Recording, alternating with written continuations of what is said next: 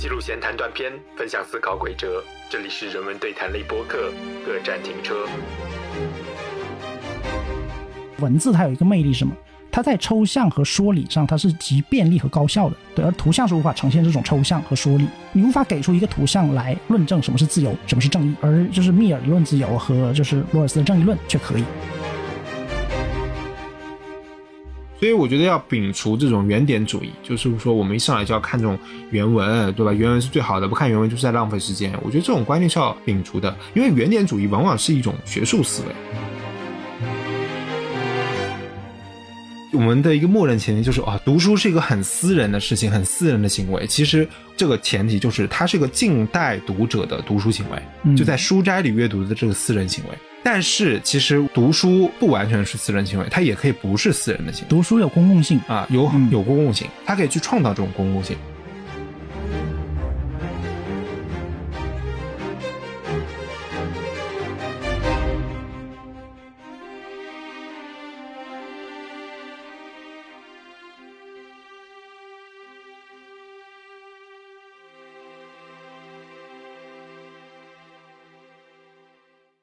大家好，欢迎来到本期的各站停车，我是 Daniel，我是小子。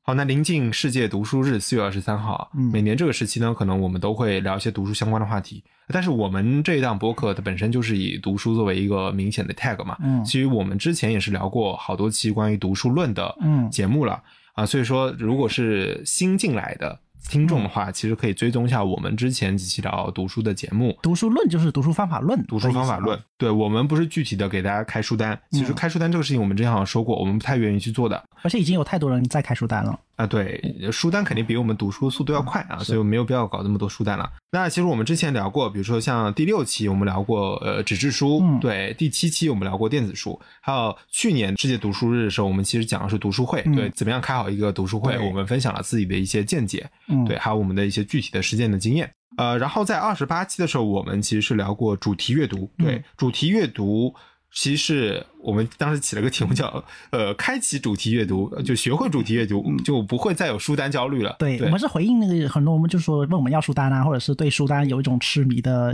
追求这种。对，其实我自己本人我是不太看那些很长的二十个、什么五十个、一百个书单的，因为只要你有一个自己的脉络以后，其实你不太需要这个书单。当你建立起主题阅读的这样一个习惯和方法以后，你就不太需要。是的，所以我们之前呢专门谈读书方法论，就是聊过四期。如果说能去追踪我们之前节目没有听过的话，其实也是欢迎去追踪一下的。内容上会有一个互动啊。但我们今天聊一个也是跟读书有关的话题，就是既然说到读什么样的书，比如说电子书、纸质书，还有就是如何读书，哎，是用主题阅读呢，还是用追书单的方式呢？那今天我们还有一个直观的，就是如果有些人听了这么多，对吧？读什么？怎么读？以后还有一个问题，不想读怎么办呢？对，所以我们把这个问题叫做阅读困难，就是在阅读上可能产生了一些读不进去，读了以后记不住，不知道读了有什么意义的这样一些困惑。对，我们来讨论一下这个问题。对，我们试想一下，怎么样去克服这样一种心态，或者说怎么样让我们进入读书、进入书籍的世界更加的顺利、更加的游刃有余、更加的自然，变成我们的一种直觉、常识，对日常生活的一部分吧。哎，当然，我觉得可以，我们不可以不做这样的预设，就是我们就一定要读书，默认读书一定比不读书好。我们不一定要做这样的预设，我们是说，如果你真的想去读书，那么我会给你提供一些可能有用的方法，就而不是说就是强迫大家一定要去读书，不读书就一定是比读书要不好的一个行为，一旦不一定是这样的。对，就是读书可能是一个，当你需要它的时候，你会把它作为自己就解决自己的精神困惑啊，或者是人生困难的一个方法。而在这个过程中，如果可能你缺失了一些就是建议，就是你可能会走一些弯路，对，或者是遇到一些困难，那我们就想从我们自己的经验以及从一些理论出发吧，就是给大家提供一些读书的窍门和方法。我觉得读书的传统之所以地位比较高，我觉得跟呃以前前现代社会那种媒介还不发达，我们可能只能通过读书来接触整个世界的一些间接经验，对我们没有办法直接感知到的一些事物的这样一种最直接的方式吧。对，而且这个好像和知识这个东西在人类社会的里面一个地位一直有关。你看，在远古世界里面，就是祭司啊，就掌握文字的那种人的地位是比较高的。然后在中国传统社会，就是士农工商嘛，四民之首，士那读书人呢还是第一的。所以读书好像在我们看来就是一件嗯，好像是。默认说，我们只要掌握了读书，会读书，好像我们就比别人高一等，这样一个心态。对，以前说那个什么书中自有黄金，对，书中很有很多东西啊啊。上次我听到那个谁说，反正有一个蛮蛮有名的一个作家说，他说现在书不是黄金屋了，就是读书可能离黄金屋更加远。对，好像有一种在现在这个什么商业时时代不太一样的。就比如像我们这种播客的这种定位主题，还有我自己学的专业，我一直感觉就是离钱非常非常远，对吧？呃，但不，但是不管怎么样，我们在一些就是真正热爱读书人那里，也是看到，就是对读书还是有一种很高的想象和期待的。比如说毛姆不就说，读书是我们随身携带的避难所。他或许在我们感觉到就是生活没有希望，或者或者像现在很多人因为疫情，因为很多原因嘛，就是生活陷入困顿的时候。它的确是我们的一个比较廉价又比较直观的性价比高，也不能叫廉价，廉价这个词对廉价这个词太廉价，廉价这个词非常廉价，性价比很高，而且它很直观的能够马上对我们的精神世界产生影响，对，而不像你可能花钱去买一些物质上的东西，可能比较久嘛。对，而且我觉得这个话题也跟上期我们的话题有关，上期我们聊到热搜，一个信息过载的时代，嗯，对吧？我们会被很多很多的信息困顿。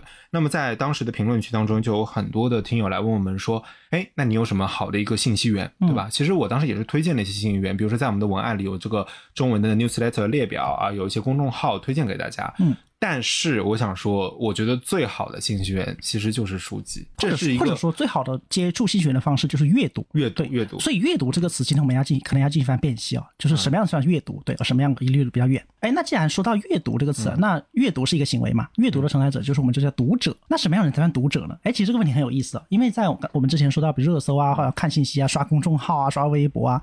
我们很多时候都在读字、读文字、读符号、读信息，但是难道真的是我们一旦在读一段文字、读一段信息的时候，我们就可以称上自己是读者吗？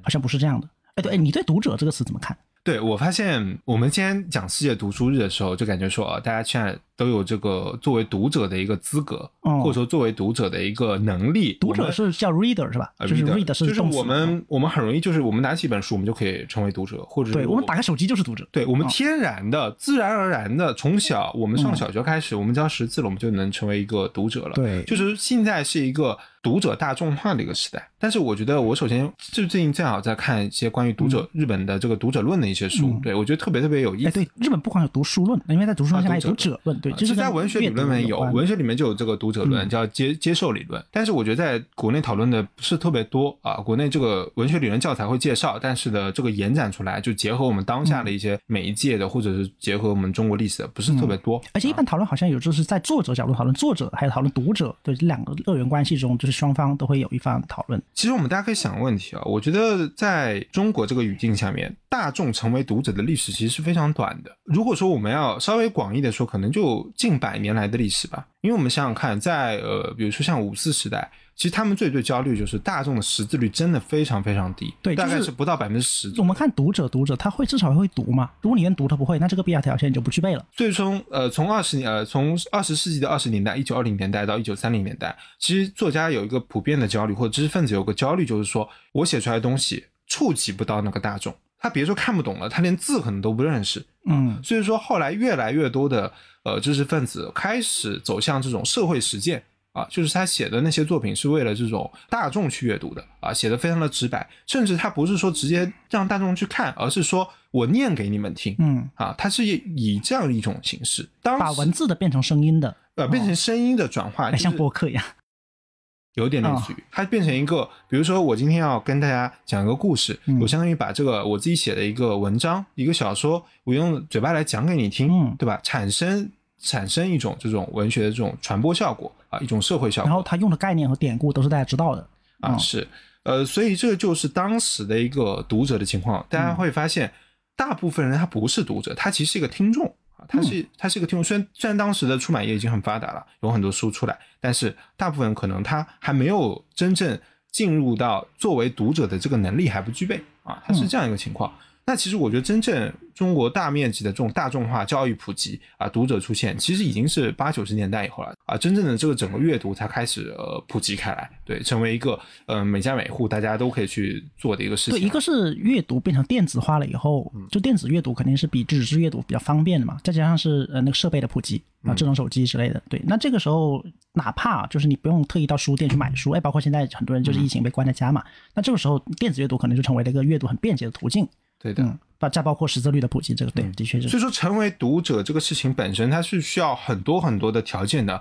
所以，我们当我们今天看到有这么多人想去阅读，这么多人关心读书的时候，我们要返回去看，是这个局面是怎么说呢？来之不易，还是说什么？它是经过了非常多的漫长的积累的，或者说读者这个范畴，在中国这个近代历史上，它是一个就比较新，或者是比较晚近才形成的一个群体或者概念，或者怎么说，就是读者可能无意就很早就有的，但是读者这个群体这个受众可能范围比较小。然后到了就是真正是新现代，对，尤其是当代，那这个范围就扩大了，对。然后阅读这个行为也才真正被当成一个就人人都可以说、人人都可以参与的一个行为。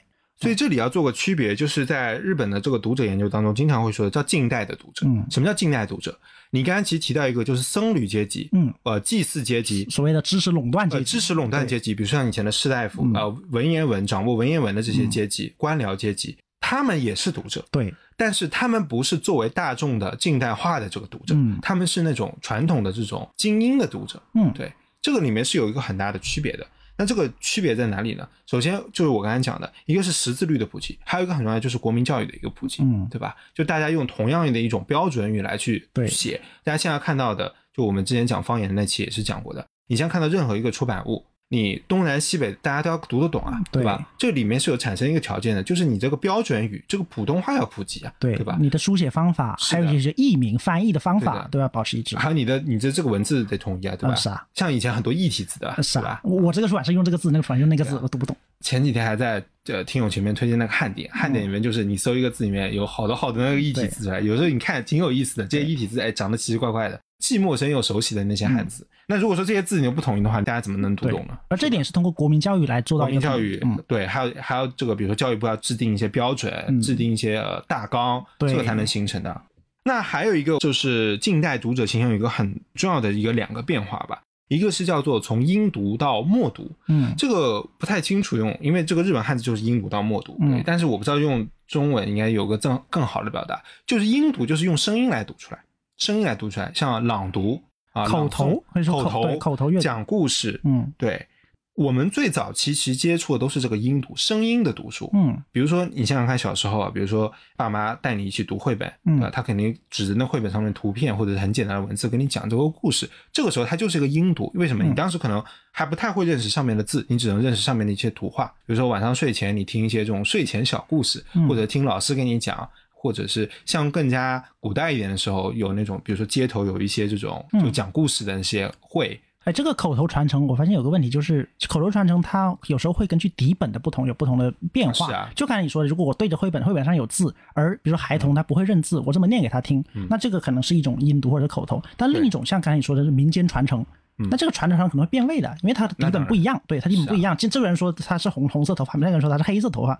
对，那这时候就传着传就会变了，它是没有文字做基础的。对，那所以到了后来就音读之后，就是现在就是如果有具体的文字了，就是能够通过汉字来读，那这个时候声音的那种传播上中缺失，可能就会有点不一样。就是文字才能把声音固定下来。嗯，对啊，是这样的一个情况。尤其是这个文字的读音和就是书写方法要统一规定。所以为什么说版本学很难？版本学就是是啊，像我们的古典小说那个版本，嗯，多了嘞，太多了，实在是。嗯。为什么？就是比如说，像是宋元时期，呃，宋代、元代以后，比如说市民社会啊，城市开始起来以后，就是在这种城市的这种街头小巷，就有很多这种呃，就是话本的出现，有个说书人，然后把那个话本上的故事讲给大家听。而且这个过程中是先有声音才有文字，这个和和现代这个生产不太一样。对，现在这个这个未必，这个未必，有些它是有了这个文字以后。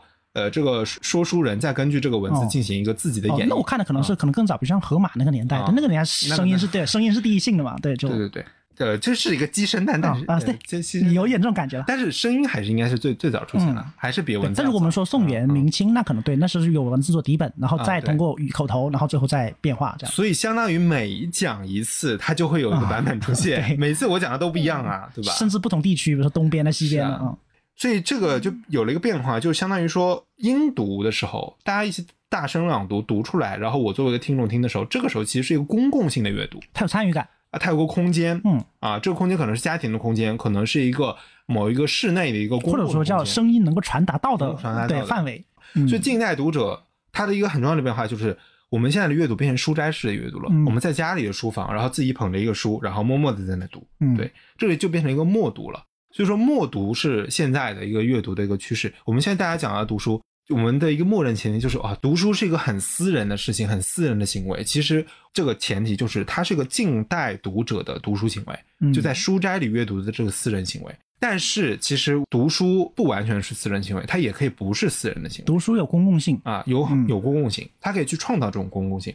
那我这里可以举个例子，比如前几天，呃，理想国他们就举办了一个诗会，就是北岛出了一本新书在理想国，所以说他们举办了一个诗会，请了很多这种知识分子，还有这个呃作家、音乐人来去参与这个诗会，对吧？在上面演绎一些音乐作品或者是呃诗歌朗读。嗯，其实它这个就是一个公共的行为。我们在讨论读书会那期的时候也说到，就是一个人读书、私人读书有他自己的一个方法论，但是公共读书像读书会。这个时候，它有它自己的不同的特征了，嗯，对，所以两种方法要结合起来，结合，对，我们不能单纯只用一种方法，就是说我们垄垄断了整个读书的方法或者读书的内容，这样，嗯，所以我不太想说这个读书就是一个私人的事情，我觉得不是，我觉得当下我们很需要强调读书的这种公共性，对的，就它是一个公共行为，而这个公共行为，恰恰我觉得它可以帮助我们克服一些私人阅读的阅读困难。呃，之前我应该举过这个例子，就是我读《资本论》的时候，嗯。我就是一个公共阅读，我是参加到了一个共学共读的一个呃小组，然后我是通过这个小组，然后按着一些 schedule，然后 deadline，然后把这个书读完了。有点像，比如说打游戏打一个很困难的 boss，打关的时候你一个人打不过，哎，但是你跟别人打，哎，就能打过了。对，呃，这个对于那种就是经典的困难的复杂的是晦涩的文本来说是很有用的，很因为你知道你不是你不是一个人在战斗，很多人在跟你一起在攻克这个文本，你就会很多。还有我们之前读福柯的时候也是嘛，我们用剧读的方式也是多人参与一起读，对，而且当时我们也是采用了音读的方式，我们就把它对就念出来出来念出来，而且这本身能够知道说，那我们在读的过程中，我们的抑扬顿挫，我们的重点放在哪里。这是很好就可以体现出来的，但默读就不行。但默读可能我这个我觉得这个地方是重点，然后你可能觉得那个地方是重点，对，但是就不一样。但如果能够把它展现出来，用声音的方式展现出来，别人就知道，公众就知道你是在什么地方用力，或者你忽略了什么地方。这样是的。所以说，对于阅读这种大部头，或者说你觉得比较艰深的、困难的一些著作的话，其实找到这种公共性阅读的一种方式，我觉得是很好的。嗯，这种公共性，呃，有有些人可能觉得啊，读书会呃自己组织起来有点有点困难，或者怎么样。当然，像网上其实有很多这种找寻的方式啊，比如说豆瓣上有些小组就会发什么社区社区对。但是你找你朋友对吧？如果你是没有愿意读书的朋友，或者是怎么样，也很愿意对吧？啊，他们也可能会读。对，其实我之后可能我听友群啊，或者在我们听众之间，我也想弄一些这种类似的读书会。然后因为像我没有特别多时间啊，所以说一直没有这个规划。对，但是我是觉得说在当下。呃，我们这种特别强调所谓的私人、特别呃私密的这种阅读，我觉得找寻一种所谓的公共性是有它的必要的。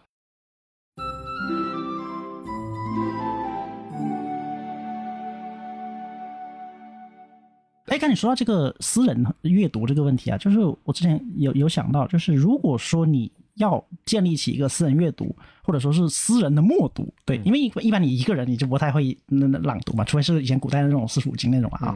如果你要建立私人的默读的话，你可能需要一个默读的空间，对，这个空间可能很重要。哎，你想，你大家就是在大学的时候不是会有宿舍嘛？那是一个集体生活。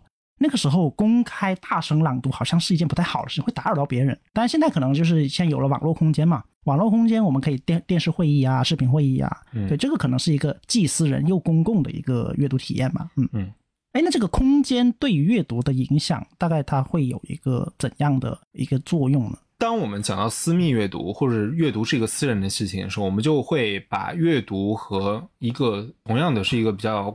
怎么说呢？封闭的、固定的一个空间联系在一起，嗯对，所以我们刚才就我就想到就是书房，对吧？或者是一个相对公开，就是图书馆，嗯，类似于这样的一个空间。但是我觉得这个可能就是阅读困难的一个原因所在了。为什么呢？因为我们认为说读书就是应该要。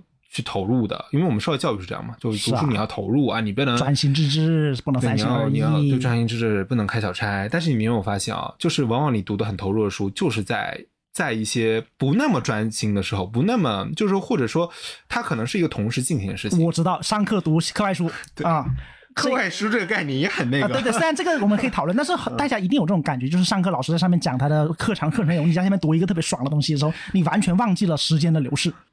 就是因为默读，它带来一个问题，就是默读它是不可见的。对，别人不知道你在读什么，不知道你在读哪里，不知道你在想什么，不知道你在想什么。所以说，让阅读这个行为呢，就是在学校的时候，老师会限制你说 啊，你不要读这个课外书，不要读那个课外书。但是我发现很多人在讲，比如说，尤其是金庸啊，就每次讲到金庸说啊，哎呀，金庸就是在以前的课桌底下看的，对吧？金庸影响最深的时候是在什么时候？就是在我上学对应试的时候，对应试就是老师在上面讲，然后就是自己也是小心翼翼的在下面看，对啊。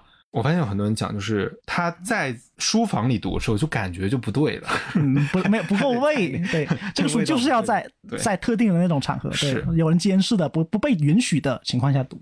对我最近一个体验就是，呃，我之前大概去十天去外面玩嘛，然后我就是在路上，然后就是在电车上，然后就是在公交车上，我就是读读书。嗯，对我就我就觉得那个时候就很好，就是外面有一些景色，然后你在那里。书，它就不是一个日常的一个空间。对，一个是景色，一个是我觉得白噪音，我觉得很重要。就有时候我啊，有些我自己在房间读书，我都会打开电脑上一个网页，随便开，比如雨声或者是交通，就是嘈杂的交通汽车的声音，这个有助于就是你集中注意力。因为我反过来利用这一点，是我利用了一个我处在一个流动的空间，比如例外状态、异常状态，嗯，我逼我自己去在这个异常状态中寻找自己的呃所谓避难所，嗯，这个是很有用的。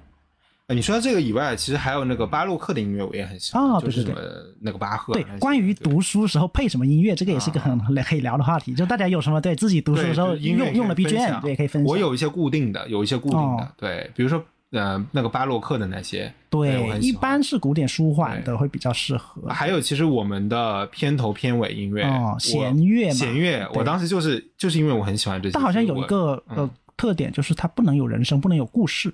他不能有，比如说像有些 rap，他讲一个故事，什么什么事。啊，当然看书是对，是，当时听这个，那那 要看了。虽然好像有些人是这样，但是可能他们有他们自己的特定的一个想法。对，嗯。那好，那在刚才说到识字率和国民教育的普及，为读者铺平了道路以后嘛，可是我现在发现啊，就是哪怕大家都成为了读者，因为大家都识字嘛，大家都有读阅读的方法，可是这个读者却各不相同。哎，这个和我们今天聊的这个阅读困难有点关系啊，就是阅读困难。你问你有没有阅读困难？我说有，但是这个有可能是形态各异的哦。嗯，怎么说呢？就是阅读困难，它可能与那个阅读的内容和这个阅读者，他可能并没有一个接受程度挂钩，他不，他不直接挂钩。怎么说呢？有些人每天读几万个字，甚至十几万字，但是都是一些快餐网文。比如说现在网文更新都是日更的，他要求日更。那比如说一个作者他日更一万字，另一个作者又日更一万字，那你每天就读两万字了，嗯，这很长的。可是呢，他却读不进一行《资本论》。他看《资本论》，他一打开，他看序言，他就睡着了。嗯，对。可是有些人呢，他能够读下《资本论》，他还能读什么康德、三大批判，他都能读下。可是呢，要是去读网文，他可能就读一段，他就觉得很没意思，食之无味。对。可是呢，哎，很有意思的是，我们会认为前一种人，就是读网文而不读《资本论》，读不进《资本论》的人，他们有阅读困难；而后一种人，他能读《资本论》，但是读不进网文，我们觉得他没有阅读困难。啊，对，这是为什么？对，这很有意思。哎，我觉得算鄙视链吗？还是算什么？哎，但我觉得对，尽管这个鄙视链可能是实际存在的，那种鄙视链可能会有情感色彩。但我用一个词叫做阅读的向下兼容性啊，怎么说呢？这个就是在一些比如知识论讨论上，我们会会认为说，一个人他读得进《资本论》的话。他在能力上，他是可以阅读，比如说网文的，他是能够理解网文里面的叙事，比如说主谓宾、定让补故事，他甚至可以分析的很好。对，他是能够做出一番分析，能够在它里面看出什么是阶级斗争啊、社会批判之类的。可是呢，反之，一个只能读网文却读不进《资本论》的人，他未必能够对《资本论》做出一番理性的评价。他可能只能对《资本论》好无聊，呃，看看了很困。可能是一种娱乐性的、感官性的阅读吧，就看起来爽，然后看完就忘记了。你说感官就很重要，阅读的感官如果有的话，阅读如果是一种感官上的能力。那么它一定是可以向下兼容的，就像比如说 Win Win 七的电脑能够兼容 Win Windows x P 的那种叫什么叫软件？你这例子好老啊！哎之类的，我可能用一些老哎，这个暴露年龄没关系 没关系。暴露你现在还在用 Win 七？哎呀，你要这么说好像也是了，我的确才在用 Win 七啊，这不重要，这不重要，这不重要。就是向下兼容这个事，这个事情可能在阅读上也是有所体现的。所以我们觉得阅读困难啊，我们为什么说对吧？能读《怎么论》不能读网文的，它没有阅读困难，而反之不是，就是因为阅读这件事情，呢可能真的是有门槛的。嗯啊，我们如果说用一种非常相对主义的视角说，哦，你读不进《资本论》，你有阅读困难，那一个能读《资本论》的人，他读不进网文，他也有阅读困难，能这样说吗？我觉得是不行的。其实你要讲广义意义的阅读行为的话，我们每天刷朋友圈，他也是阅读啊，你也是在读字啊，对吧？哎，对的，文本啊。所以这个阅读是不是要做一个限定？我在想，要限定。对你不能读任何文字，就包括标语、广告，你都在阅读，其实这样是不太好。哎，我给你举个例子，你刚才说到。其实，如果说我们按我们每天读的朋友圈，或者读我们刷过那些信息量的信息量的话，你真的，你每天可能都在读，呃，可能五万字、十万字。是的。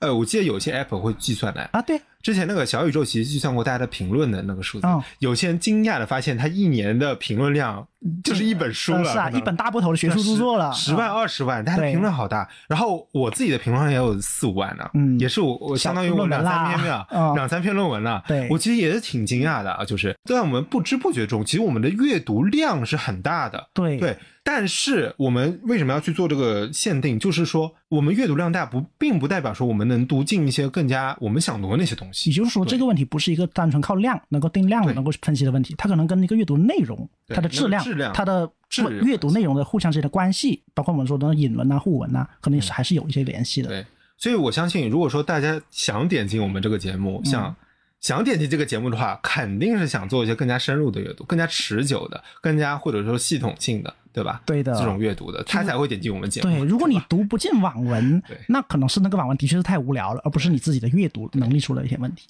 那的确啊，遇到阅读困难的时候，可能它会有很多层层次。嗯对我们自己在平时阅读的时候，也会遇到很多样多样的困难嘛。然后我大概把它分为几种层次，啊，一个是最简单的、最直接的，为什么要读？读了有什么意义？读了乐趣在哪？读了又不能赚钱，就这种感觉。是啊很直观的，为什么要读？浪费我时间嗯。对，那我的解决方法就是，肯定是寻找自己的一个阅读目标嘛。嗯比如像刚才你说到的，就是功利阅读。对，如果这个真的是，比如为了考试，为了写论文哦，那我就就就读呗。而且这个像你你以前说过，这个问题的那个反馈是非常直接的。对我读了以后马上可以运用，马上引文，马上引引述，这个成就感会让你有了继续阅读的这样的动力。对，这一年我做播客以来，嗯我对这个功利阅读我态度，或者我对有些工具书我的态度转变了很多。哦，我之前好像也讲过一些这方面的，就是说，我觉得如果说呃，真的有些人在某些方面，比如你真的不想去读一些呃哲学著作，或者是思想性很抽象的一些著作，或者一些所谓的经典文学，啊就大家都推荐的那战争些书和。平看说的。对，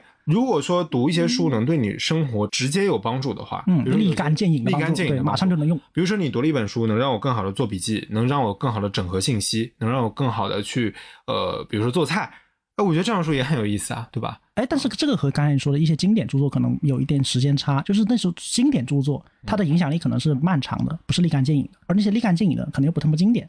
对，所以我说这个是你刚才讲的是第一层次嘛，哦，你已经到下一层了。不是你讲的第一层次，我这个结尾就是第一层次。嗯你如果觉得阅读的性价比很低的话，我们读一些就反，馈，你就找一些反馈很及时的。性价比很及时的，对，哦。你就不会觉得说，哎，读书其实是个性价比不高的。你你别找那些就是漫长的十年才能发挥作用的那些书来读。就是我们先从这个开始进入，哦。对，就是说如果一个人没有阅读习惯的话，我们先从一些工具书，嗯。或者是这些呃开始去进入，因为我觉得有些工具书它学术性是很强的，嗯。比如说我最近看一本就是关于注意力的书，对我们讲要集中注意力。这个书我觉得好实用啊，对吧？但是这个书它里面它前面它也讲了很多原理性的，涉及到很多心理学、呃脑科学，对，怎么样去理解我们自己的大脑的运用。其实它有一定的学术性的，现在不再觉得说工具书就是完全的很没用的、很呃及时性的，对对吧？没有这种长效机制。用完即丢，嗯，对，但是我觉得它能带给我们的一些东西，可能是非常长久，比如说你的这种生活习惯的改变，嗯你的一个思维过程的改变。对，不过这也涉及到一个问题意识，就是你要带着这样的问题意识去读，然后你工具书就会对你产生及时像的影响工具书，。他们的标题一般都很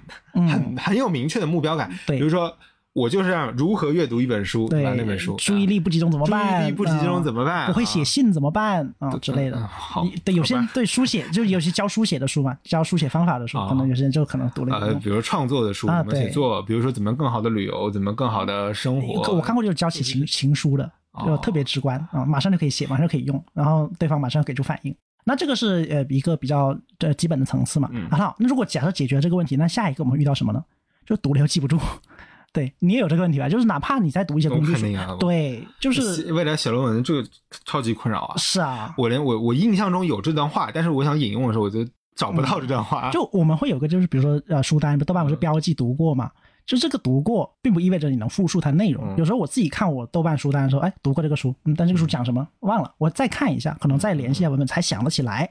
对，那记忆力这个问题是很严重的，这个很挫败人的阅读积极性的。就假设我们解决了第一层问题，就是啊，读书是有意义的，我知道我为什么要读，读了它也是有用的。可是这个用处万一持续的很短呢？嗯对，万一只是在你读的当天、读的那个星期，你能够复述它的内容，万一一个月以后你忘了怎么办？嗯嗯，所以一定要借助笔记系统啊。哎，对，说到这个，就是一个如何强化记忆力了。因为记忆嗯力本身它衰退是一个随着年龄增长、时间上，它是一个怎么讲？它是一个不太可抗拒的过程嘛。所以我们要采取比如说别的方式，笔记，还有一些辅助方法这个我就叫外部记忆，嗯外部记忆装置、外部记忆系统，我一定要建立这个东西啊！我真的对自己的记忆力是没有什么信心的啊。对，我们我们在那个主题阅读那一项就说过嘛，就是一个是通过不同内容之间的互相联系，然后强化自己的记忆。对，一个是强化就是外部的软件，包括对对工具。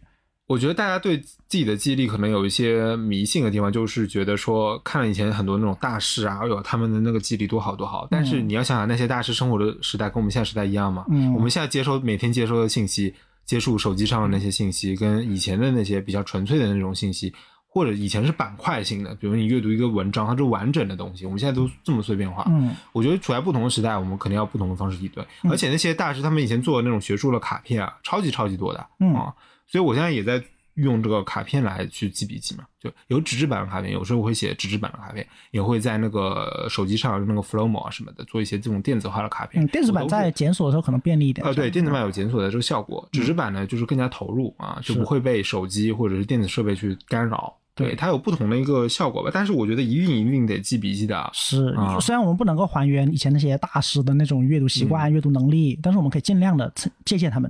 呃对在做笔记啊，在互相参考。但笔记被最被诟病的一点就是说，它会打断我们的阅读流、嗯啊，就你阅读一个东西好开心，或者说很投入，但是你可能记笔记嗯就、就会被打断。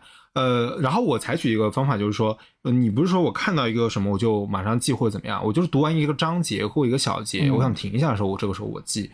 还有一个是我会用一些很快速的方式去提醒这个地方是需要有东西记的，嗯，比如说我就直接写一个关键字在旁边，关键词对然后在标旁边。标注什么的啊，还有一个就是呃，因为我们播客也做书嘛，你也知道，就是我会贴一些标签，嗯，那个便条贴呢，就是直接贴上去那种，呃，我会用不同颜色去分，嗯，比如说这个地方这个例子很吸引我，我想把这个例子记住，我会用这个绿色的，我一般是用绿色的标签。如果说这段话这个观点非常吸引我，嗯很重要，我一般会用红色的，对，啊，会用不同颜色的标签。包括它的语言优美又是另一种技法，啊另一种啊，蓝色啊什么，就不同的地方啊。比如说还有个就是引文，这个引文我要去检索的，我要去看的，我就会用蓝色的这个标签，我会用不同的。当你要用到的时候，你说啊啊，我想引用一段引文的时候，你就会翻你引有引文所贴的标签。，当然我也听到有人说啊，这个标签颜色太多了，搞不清楚，或者标签其实很容易搞丢或者什么的。对，还有一个成本就是你每次都要贴一堆标签，很仪式化。你如果你标签不足，你要不要读呢？你可能就不读了。啊，不，其实贴标签你你习惯了会很快很快的。嗯我洛夫特买那种标签很细的一条，然后直接就是扯下来就贴上去，非常非常快速。我有一种标签可以推荐给大家，我非常喜欢用，就是它可以贴在你的这种呃笔盒里面，或者贴在一些呃就是平整的表面，你就直接这样扯下来就可以了，就很方便很方便，就不用你再去找标签什么的，就是你嗯固定一个地方，就特别的。此此处应有文具广告。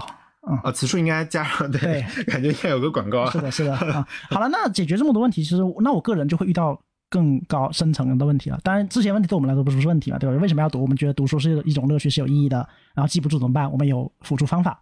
对，那之后我才遇到一个，这个时候真正大 boss 就来了。哦对，那你读的内容，你记不住它的时间关系、空间关系、人物关系、逻辑关系。对，这个时候有时候你会遇到很严重的这种对书的内容不理解，或者怎么说呢？就是每个字都认识，连在一起你不认识。啊，就读不懂啊，对这种情况，就是读不懂造成的那种挫败感。而而这个问题就是会发生在比如说叙事的和就是任何类型对书说理的都会有。对叙事的，比如像跟你说《战争与和平》一些俄国文学，它里面充斥了大量的人物关系、哦地点、空间，你不知道。那还有论说的，像刚才说的康德啊、维特根斯坦啊，对，嗯虽然他用的可能都是汉字，你翻译出来、嗯或者都是你知道的语言，但你真的不知道。对，那这个时候呢，就是我自己的一个呃办法就是什么呢？读参考文献。对对对对，像刚才你说的公共阅读，因为阅读是一是一件可以具有公共性的一个事情，嗯那么一定有别人跟你产生类似或者同样的问题，嗯，这个时候你就上社区去搜索，比对如说别人对这个书是怎么看的，或者把你的问题直接说出来，我不知道这句话什么意思，嗯大家谁能给我解答呢？对，对这是一个很好的办法。对，当然，但是像有一些，比如说我自己的提案，就是在阅读一些呃悬疑、侦探类的文本的时候，这样的问题可能不太好。比如说我真的不对我真的不知道这个，比如说犯犯罪现场是怎么样的，凶人是谁，我不敢搜嘛。对，这个时候我可能就只能呃再啃一啃了。对，啊、当然实在是忍不住了，那我去看剧透，这也是一种解法，因为有时候直接抄答案也是一种暴力破解嘛。嗯，就是我觉得首先承认一点，就坦然的接受读不懂是一个很正常的事情。是，呀，呃，有些人为什么他会有这种挫败感？他觉得哇，豆瓣上那些写了好洋洋洒洒写出评论，他们都读懂了，哎，就我没读懂，他觉得自己好挫败，还有什么的。呃，其实我觉得读不懂是非常非常正常，就是你如果读不懂的话，你大概率就可以相信别人也读不懂，而且呃有时候读不懂也不是你的问题，可能是翻译翻的太烂啊，对，最近我在看那本时髦的空话，然后之后也会做成节目啊，就是那本时髦空话里面讲，很多时候读不懂，可能是作者自己没有试图让你读懂哦，对，作者故意语言不详，或者是一些对，经常的，尤其写论文的人经常会，对，就是。那受众本来就不是你嘛，啊，受众不懂那也很正常，是这样子的，或者说他有自己的一个。语言的使用的环境，或者他使用的习惯，比如说在那个学科，在那个领域里面就是这么去用这个词的。你没有相关的背景，或者你没有相关社会历史的背景，那读起来困难，我觉得是相当正常的。他包括翻译啊，嗯，所以你刚才讲到，就是我们可以借助公共性阅读，比如说找一些呃小组的，或者说其实知识付费也有啊，知识付费我觉得也可以啊。所以我我我对知识付费一直是很正面的一个立场，或者是那种听书的，我也不反对的。我觉得听书能帮助你理解多好啊，对吧？你不能觉得说好，这个就是我们接下来讲的一个。原教旨主义，什么原教旨主义？叫做原点吧，原点的这种读原点主义啊，读读原点主义啊，好绕啊这个名字。不要对这个原点，就是我们一上来就要读原点，因为有些人经常说啊，你你读不懂，你你呃，比如说你你读二手文献啊，浪费时间，对吧？呃，你读的这个只是导读，就是浪费时间。我们一上来就要读原点，但是这个原点中，而且我们的书单里面也是原点，你没有发现？书单大部分就是直接就是《资本论》了。对的，一上来就《资本论》。或者是马克思其他时期的著作啊，什么德意志那个呃，对吧？陈嘉映老师他做那个海德格尔的《神代与时间》，他的批注其实质量是比较高的啊。当然有可能有人不同意了，但是有一说一。那么如果这个时候你推荐一个外外行或者是比较新手，直接去读海德格尔的《存在与时间》，你还不如推荐他去读陈嘉映老师的海德格尔《存在时间》的批注。对我觉得这个时候一个对原点的注解和批注，有可能啊，对于一个新手或者是怎么讲，要试图开启阅读之门的人来说更有帮助。而且说不定你也可以找一下，看有没有播客节目，对吧？啊，对对，声音节目、声音题材是包括现在 B 站很多视频的节目叫导读。比如说，你看你想看陈嘉映老师就何为良好的生活，我先去看一下他十三幺的访谈。是啊，你知道他的说话风格，对，我觉得知道他的大概意思，就慢慢的就进入了嘛。这个就是一个方式方法。比如说，我听过这个作者他讲话一个方式以后，我正好看的书，我就觉得哎，跟他讲话那个方式有有对应上，我就有一种那种而且画面感。这个作者他在接受访谈的时候，他会用把他的思想。核心思想用白话朴实的语言表达出来的时候，哎，那你就理解，你就 get 到他的意思了。等你在读复杂的语言的时候，你知道哦，原来这句复杂的语言翻译成人话是这个意思啊。是的，我们当时是讲到几种方法，比如说看访谈、读这个导读，当时讲到了吗？嗯，也有，我们在参考参考一些资料，对，做二手辅助的这种文献，我觉得这些东西。就是很容易被那种这种原点主义啊，或者是那些书单给忽略掉，因为书单它不会开一个何为良好的生活，接下来是一个十三幺的节目啊，对，接下来又是一个什么什么访谈，对，它不会这么开，仿佛一个文本它一样没有经过几百年的时间冲刷，它就不配上书单。是，所以我在想说，以后我要去做一些阅读书目的话，我就会做一个这种层次的。假设我说向标好了，对吧？向标老师的资源特别丰富。我开了向宝老师的这个书以后，那我他的访谈我是必要列进去，他的一些播客节目，他的一些采访啊、十三幺啊这些，我都会列进去。还有他的公众号文章，我觉得也很重要啊，我都会放进去啊。我不能说我只放他的那个什么浙江村的那本学术著作啊，其他我全部不放啊，你们就去读那个就好了。但是我觉得，如果说你先看一篇公众号文章，先听一期播客，有了一些具体的印象以后，我们再去慢慢去读，我觉得这样其实是更好的，嗯，对吧？当然，这个有些人会有意反驳意见，就是说，那这个只能可能只针对于。也留下了这样的资料的人，呃，比较在世的，或者是在影像时代之后的。但对于一些老的，比如像康德，对吧？可能真的就只能借助书信了。呃，没有，就算是书信，就算是文字材料，那其实也不太如那个影音呃题材的东西嘛。对，所以这个的确是是一个遇到这样一个问题。但是前影像时代那些人，他们的现在的研究往往是比较丰富的。你可以说他二手。我所以我想说什么？通过一些纪录片，纪录片是一个很好的媒介。纪录片会对那些前影音时代人做一个还原。把它通过，包括它有些是音容笑貌什么，甚至都通过演员的形式把它还原出来，这个是非常有帮助的。或者一些电影，有些电影会改编一些故事啊什么的嘛，一些名人名人传记改编的电影，对，通过这个你可以进入这个人的内心世界，而通过这个理解他的思想。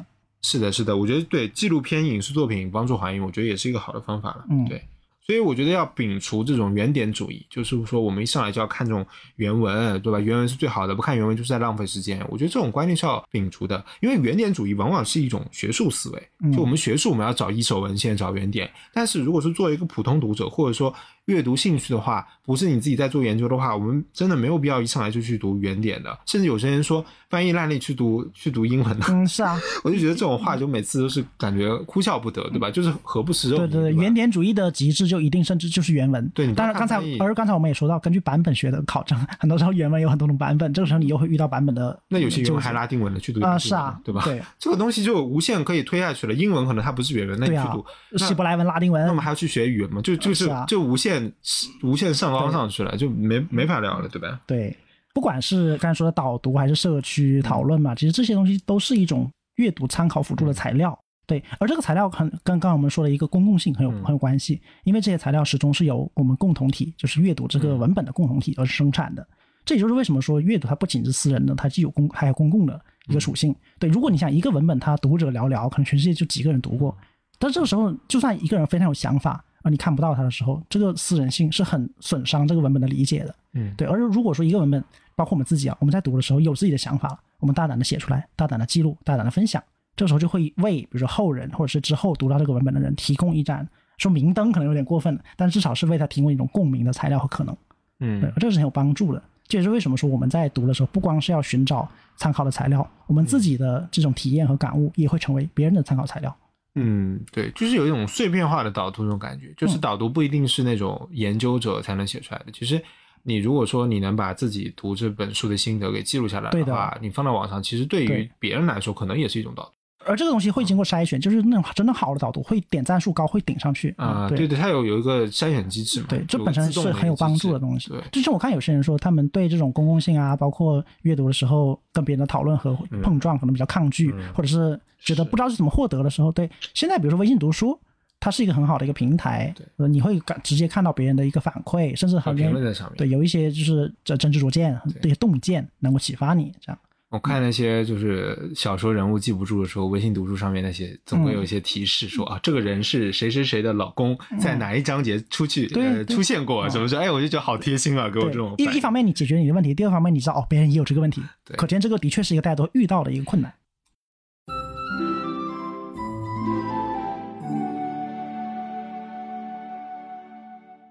好的，那最后我分享一个我个人阅读的体验了，但那个阅读不是文字，是图像，也就是漫画。对，那我不经常读漫画嘛？那契机是什么呢？就是我平时看动画的时候，就是当季比如新番嘛。可是我们知道，就是动画里面有相当一部分来源都是漫画的改编。对，日本比如说三大出版社：讲谈社、小学馆、集英社。对，就随便说几个作品啊，都是他们的一些来源。比如说像《进阶巨人》啊，对，它是讲谈社的；然后柯南、小学馆的，对，然后像呃《火影》《海贼》《是神》都是集英社 Jump 的嘛。可是，在看所有改编作品的时候都一样，我们会遇到一个很有意思的问题，就是如果这个东西真的很有兴趣，你会找它的原作来读一读，对吧？就像看一个电影很有意思，你会找原作。那么，一个动画它的原作可能是一个漫画哦，它不是小说。那这个时候就会有一个不太一样的东西，就是漫画的获取成本和阅读成本是相对高昂的。最直观的就是它物理上的厚度。那我们知道，漫画它一般来说都是以单行本的形式出很多册的嘛，甚至包括它最初是在漫杂志上连载的，你要收集起来不是很容易。呃，但现在电子化做的比较好了。但不管怎么样，它如果收集起来，它的册数大概在十册左右，就一般它能够改编成动画的话，虽然你的阅读速度是会变快了，但是你考虑到过程中这个切换反复，不断往前翻，还有包括图像的反复阅读，它过过程是并不轻松的。那还有就是剧情上的长度啊，就是我们知道，一般我们看这种作品，它的改编它是未完结的。它现在还在播放，漫画还在连载。那么你在追这个连载的过程中，就是一个要获取情报的这样一个过程。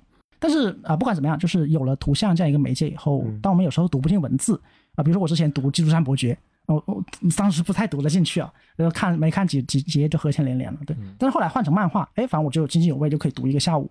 对，所以这个时候我就会想，当我对文字提不起劲，当我觉得我对文字产生了阅读困难的时候，我就会想，我可能换一个形式会更好接受。对，尤其是什么呢？尤其是像刚我说的，涉及到一些空间位置关系的时候，对啊，这个可能在叙事或者是记呃那种小说对小说以故事的时候影响比较大啊，包括人物关系啊什么的。在看侦探小说的时候，我们经常会遇到一个问题，就是嗯，我们不知道它的空间描述、它的长宽高、它的内容、它的人物之间的站位是怎么样的。这个东西尽管它文字是有描述的，可是我们知道，你去试图去理解这个描述，你去脑中建构这个描述，是要花费一定认知资源的。我们知道看文字需要花费大量想象力嘛，然而我们看的是小说，是尤其是侦探小说，它不是诗歌，这时候你不能插上想象力的翅膀放飞你的想象，不行的，因为作者他是有设定，这个人物就是站在这里，他一定是有一个具体的空间描述的啊。这个时候你的想象力如果放飞了，就会影响阻碍你的阅读。对，这时候你就不得不重新检视你的想象，你就会花费相相当大的时间嘛。这个时候如果有一个图像或是借助影像化的时候，你就可以把可能本来你在文字上非常读不懂、非常困难的东西，转化为你能够理解的东西。这个我个人觉得可能是跟那个人类的那个认知基础模式可能有一定关系。就我们知道智人在史前时期就已经会在壁画上呈现他们所看到的一些图像了，比如他们狩猎的一些样貌。再后来还有雕刻艺术什么的，他们会把他们所见变成就是能够感知、能够触摸的东西。而文字它和图像不太一样，是首先你要识字。它毕竟是个符号，首先你要知道这个符号的意涵，然后其次你还要对这个文字进行一个认知、理解、加工嘛。它不直观，就像我们在婴幼儿教育阶段一样，我们就是首先会发展出就是图形认知能力，对，之后才会有语言文字能力嘛。所以图像能够很大程度上节约或者减轻我们的一个认知加工负担。哎，当然我不是借此要就是贬低文字、抬高图像啊。事实上，文字它有一个魅力是什么？它在抽象和说理上，它是极便利和高效的。正如刚才提到这种认知规律上看，文字上都靠后的，对，而图像是无法呈现这种抽象和说理。你无法给出一个图像来论证什么是自由，什么是正义，而就是密尔论自由和就是罗尔斯的正义论却可以。所以，尽管你可以用比如图像影音去为你看不懂的文本做一些描述，提供一些例子，像刚才说的，就是画些思维导图都可以。可是，这无法取代文字本身具有的一种就是逻辑思维和它呈现的能力。呃，事实上呢，我在读漫画，就看读了很多漫画以后呢，我也会找出文字的评论和讨论，来深化我对这个漫画内容的理解。我会用文字试图去复述这个漫画，并且表达我对这个，比如说漫画内容的一个自己的感悟和思考。而这个东西是文字才能够呈现的。所以我们在说就是阅读困难的时候啊，就是我以前会觉得哦，当我阅读困难的时候，为什么我去读一些别的东西，像刚才说的一些比较浅显的东西，甚至读图像？可是今天我们的讨论也知道，就是阅读困难，它始终是指的一些文字的，甚至是一些抽象的文字的阅读，对，而不是一些非常浅显的、直观的网文的快餐的阅。这东西需要锻炼的。那我的自己的锻炼方式，当然就是通过图像的参考，真正回到文字本身的魅力吧。就最后还要回去。是的，它是你的起点，但其实它也是你的终点。其实这几年日本很流行一种书，叫图鉴。哦。啊，就是其实国内有引进，比如像是那个上野千鹤子那本《从零开始理解女性主义》，你会发现里面他会了很多对很形象的图片，他其实就是在试图让抽象的东西变得具象化。他会把这个抽象概念还原到生活中具体的某一个片段啊，某一个事件，让你理解这个，比如说他说这个概念在生活中到底意指着什么。啊，当然我相信国内以后也会逐渐流行这种，嗯啊，因为他就是在试图从图像引述到，它不是叙述性的，它是抽象性说理的、说理性的。这类书其实是很是很有趣的，因为它会画的很好玩，会很直观，你可以很快的就是进入到这个知识体系当中了。所以我觉得这一类书是很适合去做一个从零开始这样的一个阅读的。对，所以你说到图像的话，我是呃想到这点。那你在阅读的时候有什么这样的辅助方法？呃，说到辅助方法，我一直很喜欢这种外部的辅助工具了，硬件的。呃，物理性的，对的，就比如说我刚才说到笔记系统或记忆系统的时候，我就会用这种外部的一些东西来去帮助自己吧。那其实，在阅读当中，我也是我自己总结了一些方式吧。呃，当，我也觉得这就是一个小小的仪式感。我觉得读书需要一点仪式感，它不是沐浴更衣的那种仪式感，它是一种我们很容易做到的一种呃仪式感，并且能够改善你的阅读体验，改善阅读体验，就是让你阅读的时候有一种新鲜感吧。嗯，第一种就是比如说。当然我们肯定是要阅读电子书的，也要阅读纸质书，我两种都会阅读。那比如电子书，它其实有一种优势，尤其像微信读书这种啊，感觉微信读书要给我们嗯，广告打钱，感谢打钱。好，就是这个还是一道充会员的问题呢，打钱，因为我充了会员啊。就是它现在有字体可以调整，然后呢，这个背景还有间距它都可以做一些调整。我觉得这个对我来说，现在我越加的发现它是有意思的，因为我觉得以前哎呀，就换个字体有什么意思？但是我现在发现，你换一个很好看的、赏心悦目的字体，是能让自己的阅读感受很好的，变得很好的。对，还有让这个行间距或者字间距有一些变化调整，背景做一些调整的话，你的阅读感受会有一些不一样。这个直觉在纸质书的时候是更明显，是吧？你手感、你的触觉。纸质书你改变不了。嗯，这倒是，你不能随时随着你的心意改变、喜好改变啊。所以我现在写文章在 Word 上，我会自己弄一些字体，嗯，方正一些字体我下来，因为那个是私人用途，是免费的嘛，不涉及到版权问题。呃，私人用途，所以我就会选一个自己觉得很好看的字体，我不用那个宋体了，因为就，然后就用那个好看的字体来写文章，你就觉得哇，就是觉得事啊，哎，文章都变漂亮了，因为字体而变漂亮，嗯对，所以这就是呃电子书它有它的好处嘛。下面就是说到纸质书了，纸质书有些系统啊，这个我觉得更加直接了。一个就是什么呢？一个就是包书纸啊，嗯，这个东西好久远啊，感觉就像以前我们课本才会用到包书纸啊。对。但如果说你觉得这个有有些书啊封面真的蛮丑的，我就用这个包书纸把它包起来。就这个书封面丑，但是我又不得不看的时候，用一个好看的包书纸给它包起来，对吧？嗯。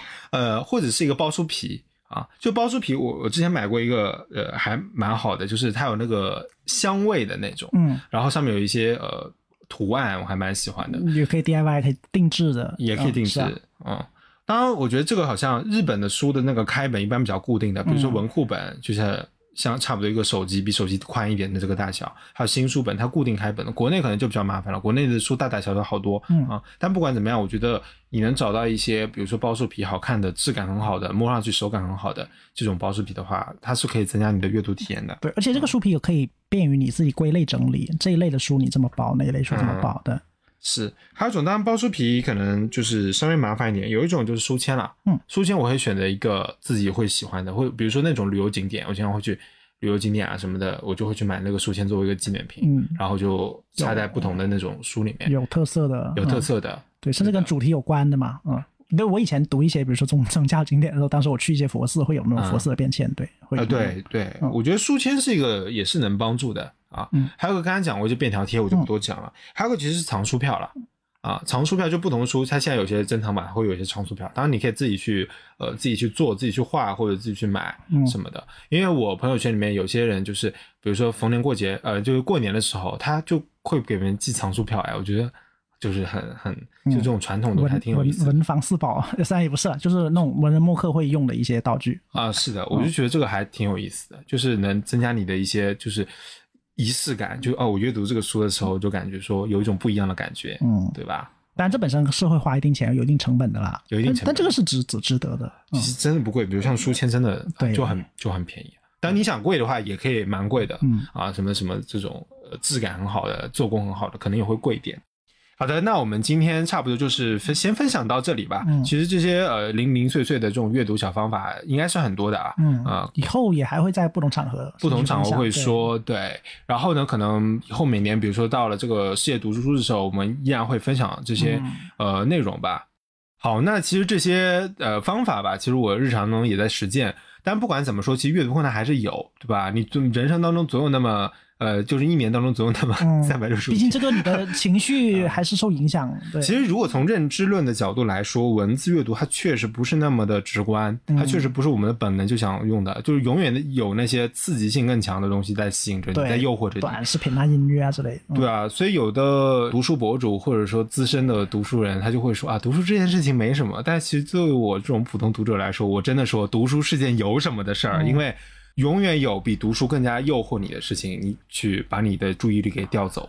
读书这件事情，阅读这件事情本身，我就是在跟自己做一种小小的一个怎么说内心的博弈。对我要让自己的注意力集中，然后让自己能锁定在聚焦在这个书上面。对我觉得这个是需要去训练的，不停的去训练的，一直要训练的。这个训练过程有助于你的，比如说注意力集中、你的思考能力、你的抽象能力各种。方面的能力，对，就是它是一个持续性的过程，它没有一个永远的答案，说哦，我今天训练到这儿我就结束了，我以后再也不用训练了，我从此以后就永远爱上阅读了，没有的，嗯它是一个永远未完待续的一个进行时的一个事情。对对，它可能要求你不断的克服各种来自各四面四面八方的诱惑。对对的。节目最后也是插播一个通知，就是我们在爱发电上开启了打赏功能，大家可以在节目的文案链接中找到打赏的链接。那么大家也知道，目前整体播客发展还处于一个比较初步的阶段，和短长视频这样的媒介相比呢，整体的商业化并不是特别的成熟。那我们在准备播客的过程中呢，其实会牵涉到一些设备费用、交通费用、场地的费用啊，还有一些买书的、准备节目的啊，很多杂费会出现啊，所以也是期待大家能给我们一些支持，让我们更加持续的分享优质的内容。在此也是先谢谢大家的支持。好，那我们今天就是聊到这里。如果大家有什么自己克服阅读困难，或者呃要集中注意力，有什么阅读小技巧的话，都可以在评论区当中与我们分享。嗯，对，我们也会就是对大家的一些困惑做一些自己回答。